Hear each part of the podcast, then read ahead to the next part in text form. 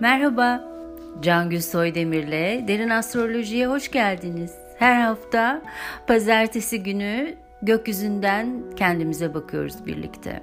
Ve ruhsal ve kişisel gelişimimiz için derin astrolojiden nasıl fayda sağlayacağımızı birlikte anlamaya çalışıyoruz.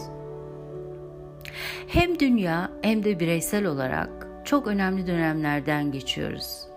Dünyamız yaklaşık 250 yıllık bir döngüyü bitirmeye hazırlanırken bizler de 37 yıllık bir döngüye 2020 yılında veda ediyor olacağız. Astrolojik olarak bu döngüler yaşamımızdaki çok önemli virajları, e, karmalarımızla ilgili önemli dönemeçleri gösterir. O nedenle hem kolektifte hem bireysel yaşamlarımızda gerçekten çok önemli bir dönemin içerisindeyiz. Bunun farkında olalım. Özellikle 2008 yılında Plüto gezegeninin Oğlak burcuna girmesiyle kolektifte güç ve gücün kullanımı ile ilgili çok önemli testler ve zorluklardan geçmeye başladık dünyada. Ve belki de büyük bir olasılıkla kişisel yaşamlarımızda da. 2020 yılının Ocak ayı ile birlikte hem dünyamızda hem de bireysel yaşamlarımızda önemli test konularının bazı sonuçlarıyla yüzleşeceğiz. O nedenle içinde bulunduğumuz 2009-2019 yılı çok önemli her birimiz için ve özellikle bu yılı farkındalıkla geçirmemiz gerçekten yaşamamız için çok büyük bir etkiye sahip.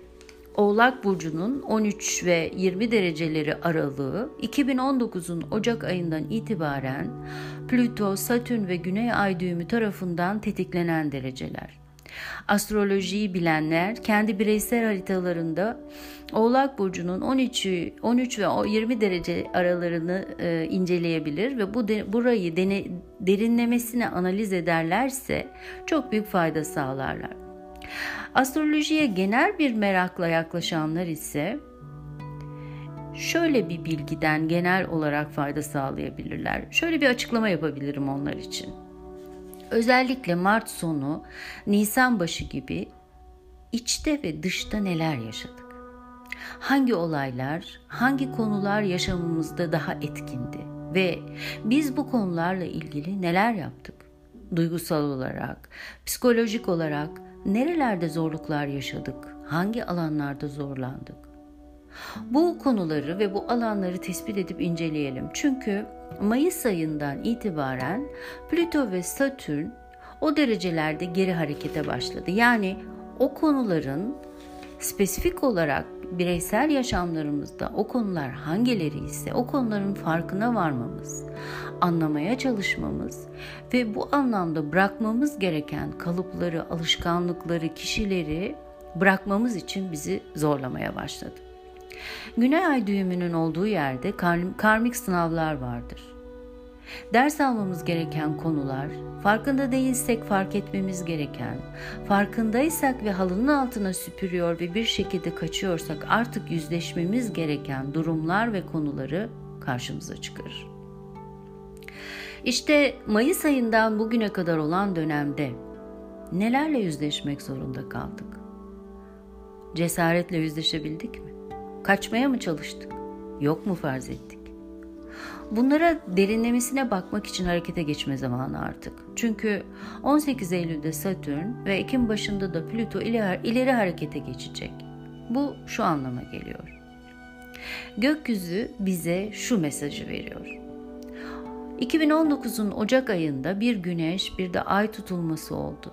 İstedim ki bu tutulmalarla göremediğiniz, fark edemediğiniz ya da sorumluluk almaktan kaçtığınız, ihmal ettiğiniz konulara bir projektör tutayım. Ve o alanları aydınlattım. İyice görün diye.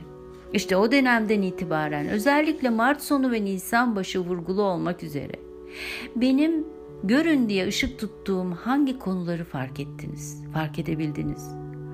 Fark edip ne yaptınız? Nasıl bir tutum izlediniz?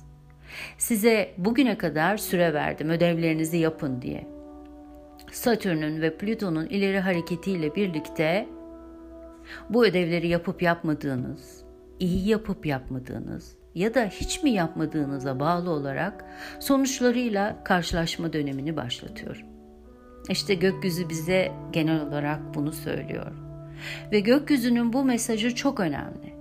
Bunu anlamamız ve karşımıza çıkan sonuçları beğensek de beğenmesek de sorumluluğunu almamız gerekiyor.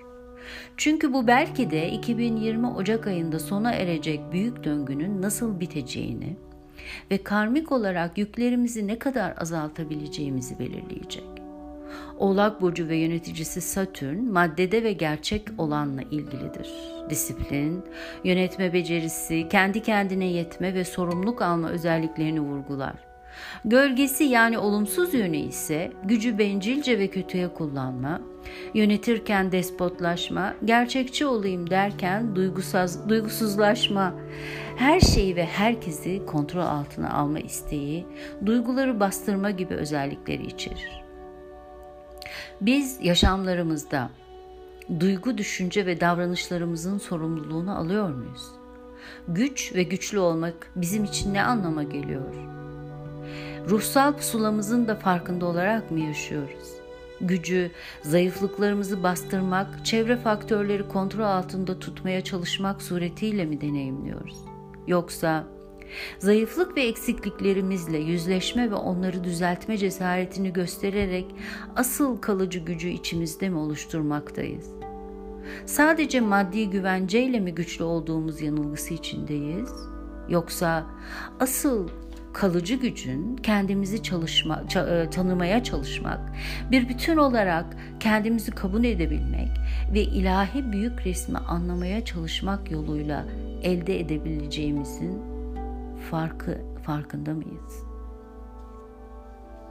Ne ektiysek onu göreceğimiz durağa doğru ilerliyoruz sevgili arkadaşlar. Önümüzde iki yol var. Ya ruhsal pusulamızın gösterdiği yönden iyice uzaklaşarak yüklerimizi iyice artıracağız ya da o pusulayla kalbimizi ve sorumluluk duygumuzu birleştirerek karmik temizlik yapıp yeni bir sayfa mı açacağız? Hepimiz için kalp pusulamızın ruhsal yolculuğumuzda en doğru olan yönü göstermesini diliyorum kalpten. Ve hepinize en içten sevgilerimi yolluyorum. Bu haftalıkta bu kadar. Haftaya görüşmek üzere. Hoşçakalın.